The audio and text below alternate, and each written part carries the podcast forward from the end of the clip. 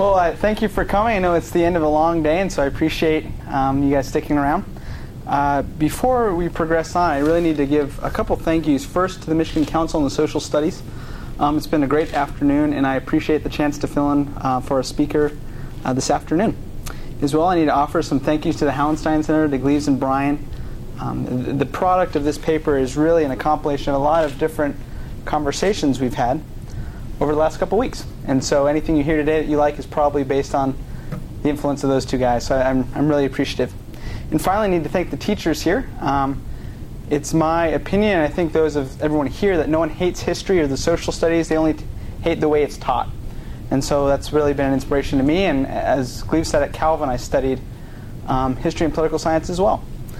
And so we're, we're, gathered here today to talk about Lincoln in the Middle East. Um, Lincoln, of course, we've heard about all day. Really, not something very obscure. Probably the most um, books have been written about him uh, as compared to any other president or any other figure.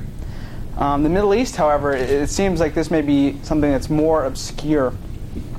And so I think what we need to do uh, to start this is to talk about um, what we already know about Lincoln and the Middle East or, or, diplomatic history. Kind of the crux of this paper is going to talk about um, misconceptions and how we can correct misconceptions about Lincoln's foreign policy and kind of look at a new narrative for how we, how we teach Lincoln's foreign policy and how we teach history of the Middle East. Um, and so the, the, the, first question I have is what do we know about Lincoln's um, dipl- uh, diplomatic policy? Outside of the Confederacy, what do we know about Lincoln and perhaps the great powers of Europe? Anyone? Nothing. Nothing. Yeah, Brian. That he was trying to keep Europe out of the Civil War, trying to, to keep it a civil war. Right, and so the, the predominant narrative of Lincoln and, and indeed Secretary of State Seward is that the majority of their of their efforts outside of dealing with wartime policy with the Confederacy was trying to prevent uh, British and French intervention uh, on, on behalf of the Confederacy. We know that the, the British were relying on Southern cotton, and so a blockade or, or a stoppage of Southern cotton would threaten uh, Union relations with the British, as well as the French. Um, so, so secondly, what do we what do we know about the Middle East about this time? The 1860s. Uh, commonly, when people study the Middle East, they study a modern history of the Middle East, which starts in 1945 and progresses to the present. Uh, as well, you'll have some texts or some people discuss U.S. relations with the Middle East from 1916 forward. 1916 is important because that's the date of the beginning of the collapse of the Ottoman Empire. Remember, the Ottomans uh, originate from Turkey, and they were allied in World War One, and they were already starting to crumble at that point. But the war the Great War really solidified their destruction. And so, um, like I mentioned, commonly our misconception is that U.S. foreign policy with the Arab world, whether it be Muslim North Africa or um, the Middle East, does not start until after World War I. And one of the misconceptions I want to correct this afternoon is that indeed U.S. foreign policy with the Middle East has been around since the founding, um, and, and more predominantly um, in the latter half of the 19th century. And, and finally, we, a theme in today's talk is going to be American Empire. Typically, we think American Empire of William Mc, McKinley in the Spanish-American War, 1898.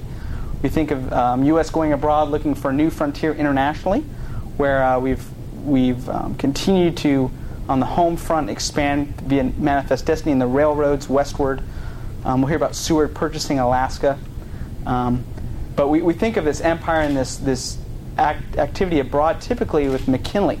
And of course, after Teddy Roosevelt and uh, the Rough Rider, uh, et cetera, et cetera. But I want to pr- I want to demonstrate today that American empire really is a product of the consolidation of power after the end of the Civil War, politically, economically, and ideologically.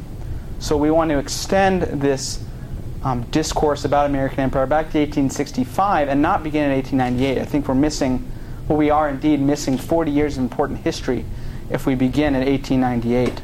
And, and, and, this idea is not new. This is not an original argument of my own. Um, been influenced by what H.W. Brands has told me, and as well, Walter LaFeber wrote a book called The New Empire. And he formulates, as well some of his colleagues formulate, that empire starts much earlier. But I think uh, this is novel in that I'm trying to connect a discourse about diplomatic history uh, with the Middle East going back this far. And so uh, I guess the, the thesis or the argument here is, is as follows I hope to convince the audience that the United States' interaction with the Middle East helped lay the framework for American empire as early as 1865. And I'll, I guess I'll continue this attempt at success if I can introduce a new narrative about diplomatic history that considers Lincoln's and Seward's relationship with the Middle East as important to understanding America's role as a world superpower during Reconstruction and then therefore, um, thereafter. Excuse me. And, and, and, to start, I want to look at three anecdotes, three stories about America's experience in the Middle East prior to the Civil War.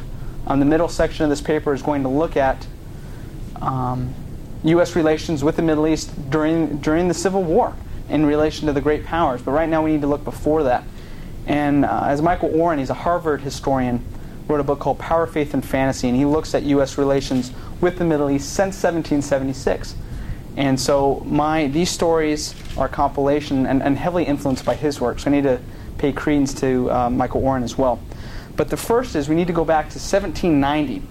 And in the 1790s, uh, there was an Algerian prince named Sidi Ibrahim who wrote On the Slave Trade. It was a treatise, an article for an American newspaper.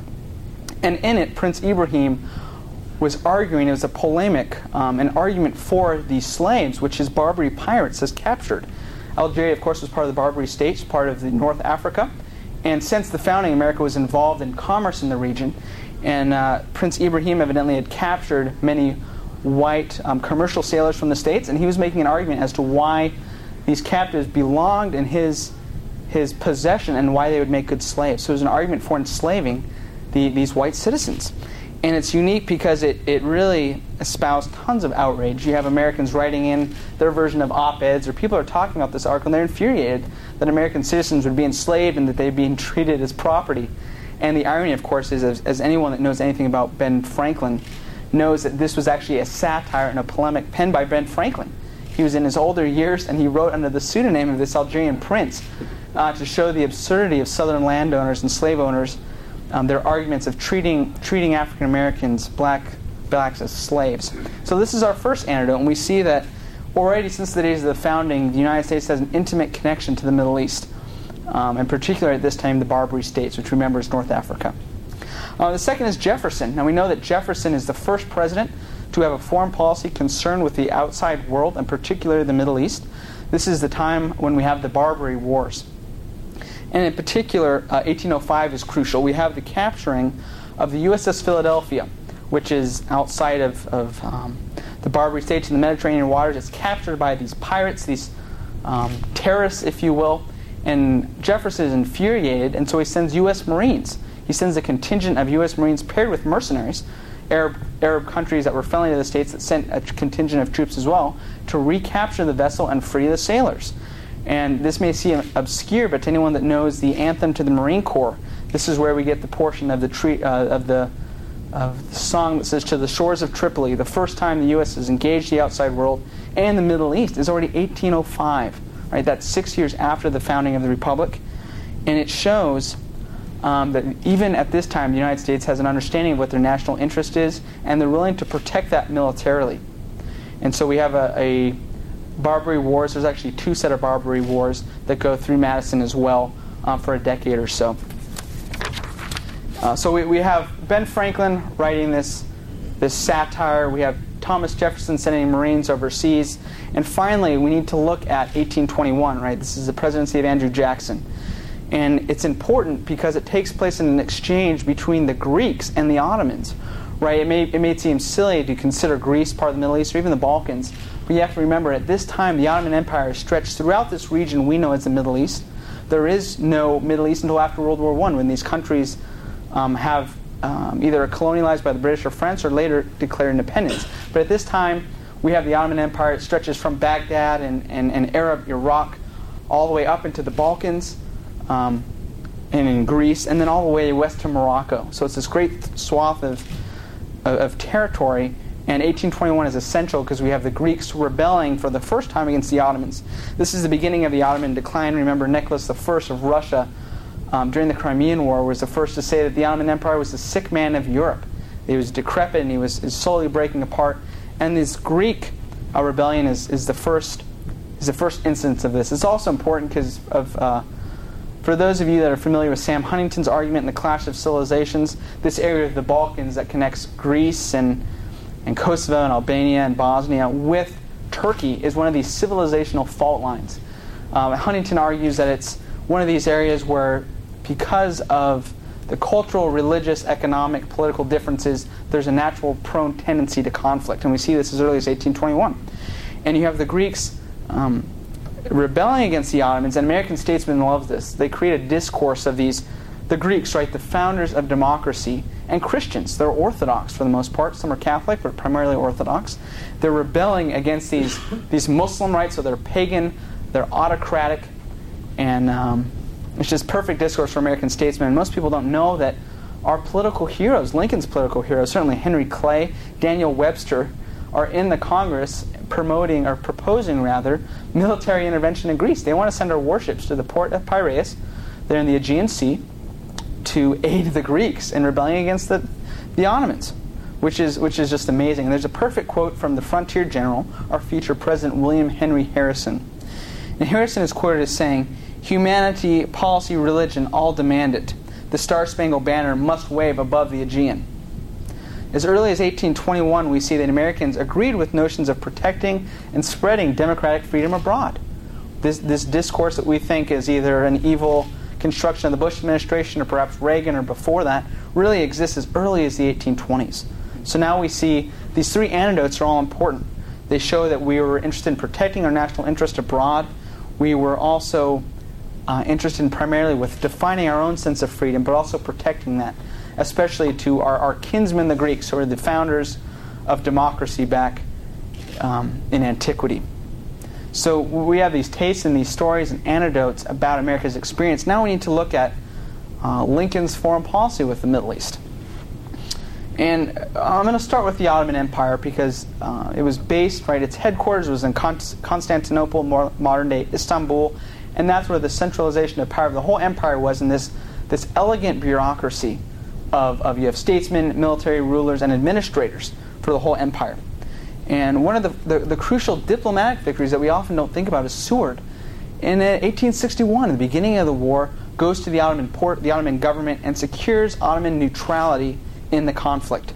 Um, we often don't think about that. We think of the neutrality of the Brits and the French, but the Ottomans were, were a world power, even if they were slowly starting to decline. Um, so we see that the Turks, they have sympathy for rebellion at home with the Greeks, uh, with their experience with the Greeks. Now, we need to go back and, and, and remember that the U.S. did not send any military aid. Um, it was more of an ideological connection. We never sent troops there. Um, but the Turks have a native experience of this rebellion and internal division at home. And in this exchange between the Sultan of, of um, the Ottoman Empire and Lincoln, the Sultan says, you know, we hope that your conflict resolves itself with the Union still intact. So you have, you have Ottoman sympathy. Um, you also have the renewing of a commercial treaty in 1863. This actually uh, renews our uh, trading relations that had happened during Andrew Jackson administration in the 1820s with the Ottoman. It renews this, and there's an essential clause as well that they will capture and prosecute Confederate privateers, which shows that outside of the continental United States, we have these naval encounters with the Union and the Confederacy, more precisely, these Confederate pirate ships that would capture Union commercial interests. And so we have a, we have first a support of Ottoman neutrality in the conflict, and then we have a promise that they'll capture Confederate uh, vessels. Outside of Constantinople, we also have the U.S. engaging the Barbary states. Um, we have an example of the Trent Affair. It's kind of this Middle East or, or Arab version of the Trent Affair. In 1862, we have two sailors from a Confederate vessel, a privateering ship, land in Tangier in modern day Algeria to do some sightseeing um, before returning back to Gibraltar to restock their ship and continue their marauding. They stop, and the U.S. consulate there, led by a, an ambassador or a, a, a statesman by the name of James DeLong, hears about these Confederate rebels landing in Tangier and immediately sends out a contingent to arrest them. And he's, in, he's furious that these Confederates can have free reign in, in a town that has a, has a Union or a United States consulate. And uh, what's, what's interesting about this diplomatic exchange is that it infuriated the French. At this time, we see with Napoleon III and the French bureaucracy, we see them um, interested in imperialism in North Africa. And so they had their hand already in North Africa, even though technically they were the Barbary states were part of the Ottoman Empire. And so we have the French saying, you know, this is the, exactly the same as the Trent affair, which happened only six months before. You're, you're arresting uh, Confederate diplomats in neutral territory. You can't do that. And so Lincoln ends up having to back down, and he releases these two sailors to prevent French allegiance with the Confederacy over this Trent like affair um, in North Africa. And finally, uh, what's interesting is the United States also had a unique foreign policy with Egypt, who was also a part of the Ottoman Empire but was autonomous. The French in the earlier part of the 19th century invaded Egypt and put a colonial stakehold in that as well. And U.S. relations with Egypt were thus tied in with foreign policy to the great powers, primarily Britain and, and, uh, and France. During the Union blockade in the beginning of the war, there was an economic slump for the South. They can't get out their cotton exports, and this has a direct impact with the British, who relied overwhelmingly on cotton exports to run their textiles. They had an economy based on agrarian agri- imports from the South, and with that gone, there's a real threat that the British would either destroy the blockade or ally themselves with the Confederacy to get access to this cotton. Interestingly, though, with um, what happens in Egypt is they're already growing cotton, and the Union encourages them to increase their exports. So from 1861 to 1865, we have a 350% increase in cotton exports to the UK, um, from 60 million pounds in 1861 to 274 million pounds. So the British now uh, as well as mainland Europe, have access to a new source of cotton. So economically, they're not dependent on the Confederacy for agricultural exports. We, so once again, we see the United States is, with their foreign policy with the Middle East, is tied um, to the great powers. On the French side, uh, the Arab viceroys, these rulers who were allegiant, uh, pledged allegiance to the Ottomans, but were also influenced by the French.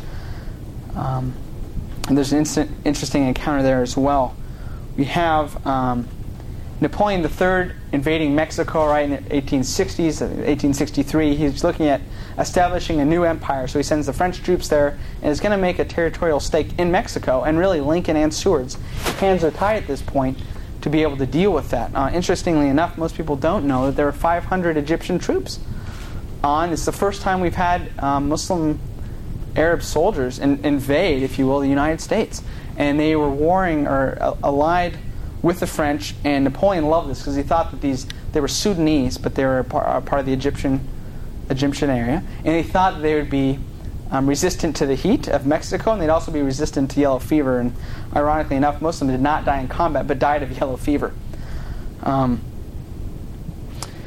and so, once again, we have this kind of schizophrenic relationship with the U.S. and Egypt, whereas we are supporting their cotton exports, and that secures British neutrality, but the Egyptians send troops to North America, and so that, that uh, tr- um, puts in danger our relationship with the French.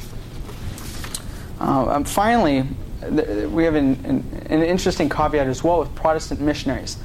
Uh, most people don't study the Middle East during the Civil War because, frankly, we didn't really have a diplomatic presence outside of major cities like Constantinople, Tangier, um, Cairo. We probably only had a few dozen, um, a few hundred rather, statesmen uh, in the Middle East. But what we did have is hundreds of Protestant Christian missionaries. And Michael Oren makes the point that the overwhelming majority of these missionaries were allied to the Union because of their abolitionist sympathies. So we have this kind of de facto diplomatic corps of these missionaries influencing local populations with American civil religion, um, and so, in addition to um, this diplomatic presence, we have these missionaries. And so, we already have this ideological influence of um, uh, this discourse I mentioned. So, we, have seen early U.S. encounters with the Middle East. Um, I think they're significant. They're more than just entertaining stories, even though they are certainly that. We've seen U.S. encounters with the Middle East during the war, um, seemingly obscure on the surface, but more important because, because rather, they're tied diplomatically to the great powers, our, our biggest concerns, the French and the British. Now we need to look at how these characteristically change after the war. And I make the argument that um, the conclusion of the Civil War saw a consolidation of power, ideologically, politically, and economically. And this can be contentious, so I want to be modest with my, with my argument, and I want to stake, state it in, in, in humble claims and, and stick to some basic facts, not really elaborate. But the first is ideologically, you have the defeat of slave labor and the triumph of a free labor ideology. right? Um, the chief document of this is, of course, the Emancipation Proclamation, but also the Gettysburg Address, where Lincoln brilliantly states in a few paragraphs that there's going to be a new birth of freedom. And he was referring specifically, he says, a new birth of freedom for the United States. But if we look to Lincoln's um, understanding of the Declaration, we can understand that this was broader than, than just the United States. And Garry Wills makes a great point of this in the introduction to his book on the Declaration. And he quotes Lincoln. Lincoln says that the Declaration gave liberty not alone to the people of this country, but hope to the world for all future things. It was that which gave promise that in due time the weights would be lifted from the shoulders of all men, and that all should have an equal chance. And so Wills, as well as some other Lincoln scholars, make the argument that Lincoln's understanding of the Declaration was global, and thus um, his idea of a new birth of freedom was global. And we're going to see an ideological influence that only comes about after the consolidation and after Lincoln's kind of uh, ideological discourse of, of, freedom as a global entity and not just something peculiar to the United States. What's important in, in, in this realm is that we have a, an extension of American exceptionalism. It's a major theme that diplomatic historians talk about the idea that the United States was given a God uh, was was given a God-given mandate um, to spread freedom to the world. and That we're an exceptional, we're unique experiment where God ordained, right? We're the city on the hill, and this ties into this idea of new birth of freedom because if if Lincoln and Seward and the Union can overcome internal division at home and restore a new birth of freedom, why can't we do that abroad? Why is it only a matter of, of the continental United States, of a, of a reunification of North and South, East and West? Why can't it be abroad? So I think that's an important ideological theme that we need to apply to the Middle East. And I'll go into why in a little bit.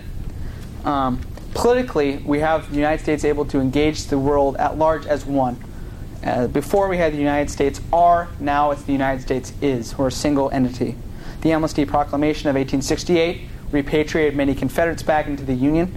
Uh, interestingly enough, Lee never uh, received a pardon or became a full citizen again. He was never he was never tried for his crimes, but it wasn't until the 1960s uh, with a uh, Senate resolution that Lee received his citizenship. Um, you also have power consolidating in the form of the Republican Party. You have Republican dominance for the next 50 years. You have Republicans dominating all the southern governorships. Um, so you have political cons- consolidation at the expense of the Democratic Party in the South. It's kind of an irony.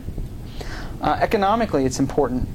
Um, Walter McDougall, who's a diplomatic historian, argues that the defeat of the Confederacy removed the last impediment to the maturation of a continental superstate with a booming population, industry, agriculture, and trade. This is known as the Beard-Hacker thesis that the Civil War spurred economic production, and, that, and it's contentious. So I don't. It's really not in my interest. I'm not equipped to defend that thesis, but rather to say that with the conclusion of the Civil War, um, and this is universally agreed upon, that the, America was transformed from an agrarian, slave-based system to a booming industrial economy. Most importantly, and this is the introduction of assembly line production. You have American exports that are now more lucrative and attractive because we can finish um, competitive exports at a quicker rate through assembly lines and industry. Um, one of the another irony, um, kind of this early examples of the American, uh, the military industrial complex is that with the end of the Civil War, there's a, there's a huge drop off for demand of military equipment. So we have assembly lines producing all these rifles and military equipment, but we no longer have any domestic market. So we have a new um, boost in, in, in, an interest in trade abroad. And uh, communications, we have the railroad and the telegraph. They allow us to expand westward under the mandate of Manifest Destiny 50 years before um, Frederick Jackson Turner and the frontier thesis, right? That comes about at the end of the 19th century. But even in 1865, we have the completion of the first continental, transcontinental railroad, and we have people headed west. They can, um, they can uh, arrive, arrive in the west quicker than before. They can communicate. So even before uh, we have our frontier settled at home, we're looking abroad. And this is, this is most important in the fact that in 1867, Seward buys Alaska from the Russians. Kind of the first impulse or inkling of American empire um, in the Johnson administration when Lincoln buys it from the Russians for two cents an acre. That's cheaper than what we got the Louisiana Purchase for. Um, and finally, uh, we, we, tend to forget that we have American discovery of oil in 1863 in Pennsylvania. We have a new lucrative export in the form of kerosene. So we have all these economic incentives. We have a consolidation of economic power. Now we're ready to look overseas with our excess arms, our, our kerosene and petroleum products, as well as other finished goods. and now, I guess finally, kind of the, the crux of the paper is looking at how U.S. diplomatic relations with the Middle East fundamentally changed in light of this consolidation of power. Walter Zimmerman says that the record of American state, statecraft after the Civil War shows a persistent effort to increase influence and expand territory beyond the continental boundaries of the U.S. The U.S. is a perfect case study for this. Ideologically, we have missionaries beginning to settle and having influence. By 1866, they found Syrian Protestant College under Dr. Daniel Bliss, who, in the midst of this blazing civil war, is able to get a grant from New York State to start a university and gets private philanthropy. Uh, he got a majority of his money from a relative of Eleanor Roosevelt that, that had these Christian ambitions and decided to fund this college. So in 1866, you have the Syrian Protestant College, which is now the most pr- prominent educational institution in the Middle East, and it's the American University at Beirut. Um, at, at, a time when American universities barely got a dozen students, because all these men were fighting the Civil War, Syrian Protestant College had a medical school open and had an opening class of, of, of a little over a dozen people educating native Arabs in American discourse, right? And so you have this new birth of freedom educationally. Uh, you have also the Americans begin to colonize Palestine. You have this idea of Jewish restorationism. Now it's referred to as Christian Zionism. That every good Christian has a mandate from God to restore the Jews to Palestine because that will issue in the second coming. So we have a, a fundamentalist Mormon missionary by the name of George Adams who subsequently changes his name to George Washington Joshua Adams and takes 156 missionaries to settle Palestine at the behest of the State Department. Seward was able to convince the Ottoman Sultan to give them a grant of land in Jaffa, which is in modern day Palestine. And so you have this marriage of the diplomatic under Seward and the religious under Adams. It, it, it creates a potent ideological mix. And finally, um, we have American advisors going to Egypt. We often don't hear about this, but at the conclusion of the war, and in the, the 10 years during Reconstruction, we have over 50 U.S. soldiers going to advise and train the Egyptian military. Um, Pasha, or Pasha Ismail, was the viceroy, and this was in the middle of the French building the Suez Canal. And so he had a, a vision to modernize the Egyptian army to protect this great commercial asset. In the U.S., we re- really uh, weren't involved in investing in the canal. We were hesitant to be um, uh, colonializers and imperializers in the region, but we did send troops over there. And they had a huge ideological impact, um, not only in, in, military training, but they established schools. So they train um, soldiers in the civil religion of ideas of patriotism, discipline, military prowess, and they also train military, the families, the women and children of military officers. And as a result, we see literacy rates skyrocket during the 1860s and 70s in Egypt because of these these American advisors. So we see there's this, this potent ideological influence through the missionaries, um, primarily the missionaries, but also kind of the diplomatic and the military.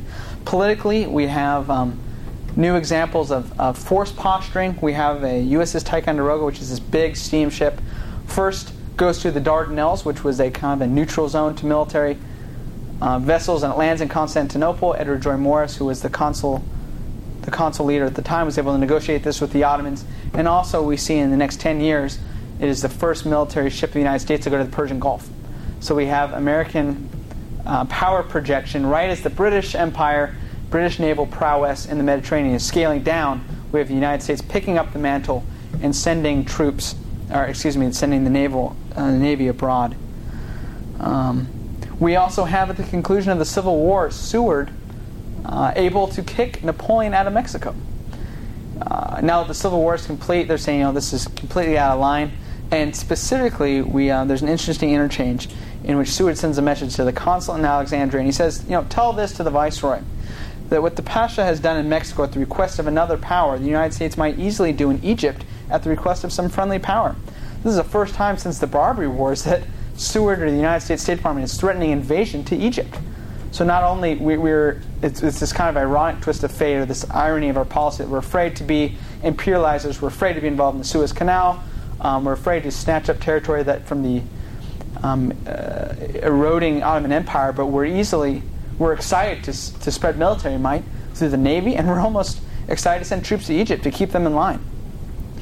Which is, I think, it, it may come across as obscure, but I think it's really interesting in showing this this political consolidation as well. It's really inconsistent and it's a step farther than what we see during the Civil War and before. And then finally, um, in, in, terms of economic interests, we have a treaty at Cape, Cape Spartel in May of 1865. Cape Spartel, they built a lighthouse there. It's right at the Strait of Gibraltar. It's key to economic interests because it helps these, these ships and vessels in the Atlantic come into port in North Africa. This is the first multilateral international treaty that the United States signs with the other great powers. So it signs it with the Russians, with the British, and with the French. And once again, we see that they're hesitant to be imperialists, but they're not afraid to cooperate with imperial powers to connect, to protect rather commercial interests.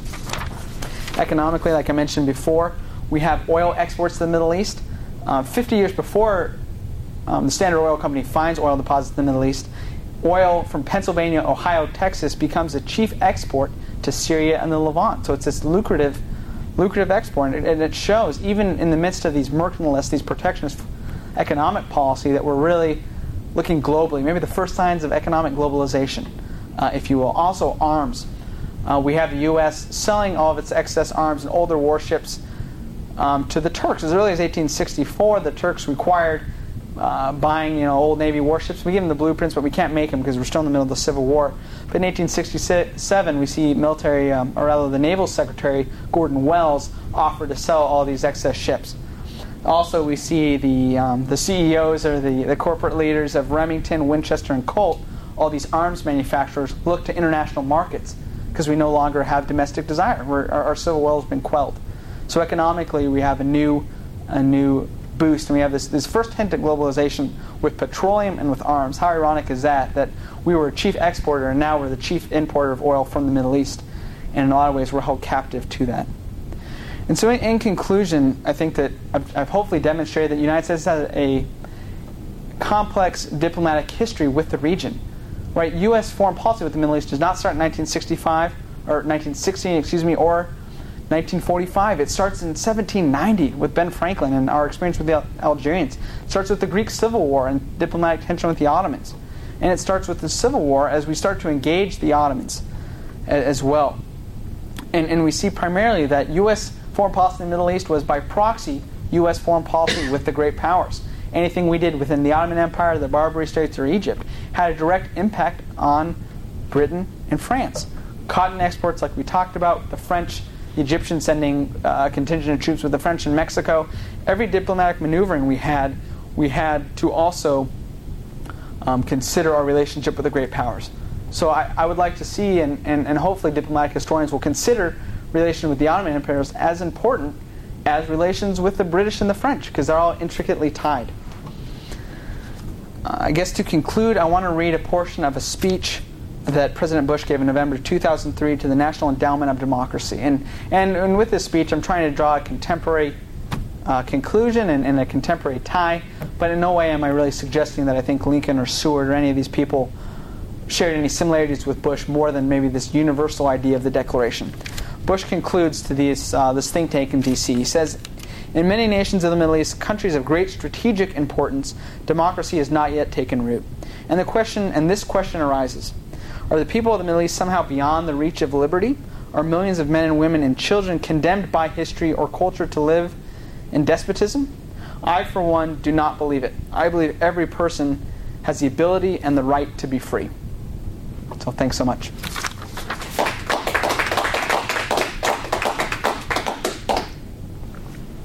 Any questions? Yeah. First of all, thank you very much for such path breaking research and such interesting uh, ideas that you pull together in your paper. In your opinion, Austin, what is the most consequential action from this period? You look at the long view of American history, all the way into the post 1945 era. What is the most consequential action in this period that you focused on for the future? Um, I think during Reconstruction, it would have to be U.S. projection of power. Um, navally, right? We see that warships going through the Dardanelles to Constantinople.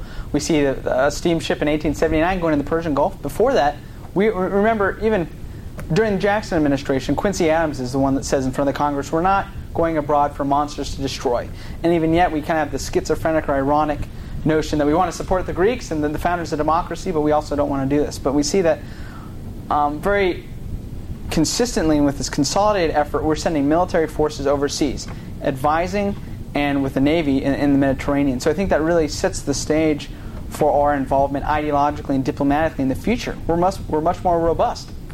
Uh, I think before the Civil War, because of the turmoil on the home front, we couldn't approach the world as, as, as a unified entity, and we really didn't have that same capacity. But we really see a robust interference.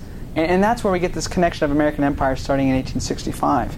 We have a consolidation of power in the Middle East, um, diplomatically, politically, ideologically, economically. Uh, we have a, a, force projection which is really unprecedented, I think, before that, even with the, with the, the Barbary Wars.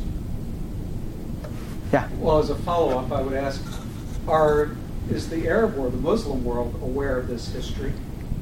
Do you have any evidence of that? Uh, I'm sure the Egyptians do. Uh, the Egyptians have had a, a, unique history right after these vo- after the Ottoman Empire falls. We have the British, and so they have a very a keen keen sense of their own colonial past. Um, but really, it, and another irony is that Americans are really are really respected in Egypt because they turned to us, and we were not colonialists. We didn't imperialize the region, at least in any formal sense. The reality is we did ideologically, militarily, even diplomatically. But they have a, at least the Egyptians have a keen sense that we were loyal to them in the face of these, these Brits that come in and colonialize for 40 years, the French, that their American partners were, um, were humble in that and, and, and were not colonial invaders. So they, I think the Egyptians look friendly to that. I mean, and, and the U.S. has always had a pretty strong relationship with the Turks. And so I, am not sure that the extent that they do, and I'm, I'm sure that Americans, uh, students of American diplomatic history, don't know as well. This is a really intriguing idea, the, the new birth of freedom abroad and Lincoln, Lincoln looking abroad, and I see a lot of evidence in his take on the Declaration of Independence, as he said, uh, and also in his admiration for Thomas Jefferson, who sent the Barbary pirates, or having sent, sent the Marines to the Barbary pirates, and, and Henry Clay and, and, Daniel Webster, who wanted to engage in, in Greece. Um, but I'm, I'm also thinking about Lincoln's take on the Mexican War and his opposition to Polk, and, and he looked at it as a land grab and as a stretch for, for military glory. Um, so I guess I guess what I'm wondering is is in your research, did you see this more as Lincoln's take, or is this Lincoln working through the auspices of Seward? Seward's office? How much of it is Seward and how much is, is Lincoln? Well, I, I, think the majority of it is Seward and also implications of Lincoln's thinking. Right, with Polk, with the famous Spot Resolution, he was totally against Polk's war with Mexico. And so the Whig idea of this anti-interventionism, I guess, was strong in Lincoln. And so really, um, I think this is more a the ramifications of, of Lincoln's thinking. Lincoln didn't really think much of the Middle East. I think the only quote we have about him actually talking about the Middle East is his desire to go to the Holy Land. He tells Mary Todd, um, or Mary at Ford's Theatre right before his death, that he'd really like to go to the Holy Land, and that really wasn't uncommon at the time. I don't really think that Lincoln consciously was thinking about a new birth of freedom internationally, but I think Seward picked up on it and, and Seward's own unique history shows that he was one of the earlier uh, imperialists, I think, or the empire builders. And they used this rhetoric. And so Lincoln either uh, subconsciously or the ramifications of this thinking was more dangerous than I guess he would have realized. Um, does, does, that answer your question? Uh, it does. All right. Well, thanks so much.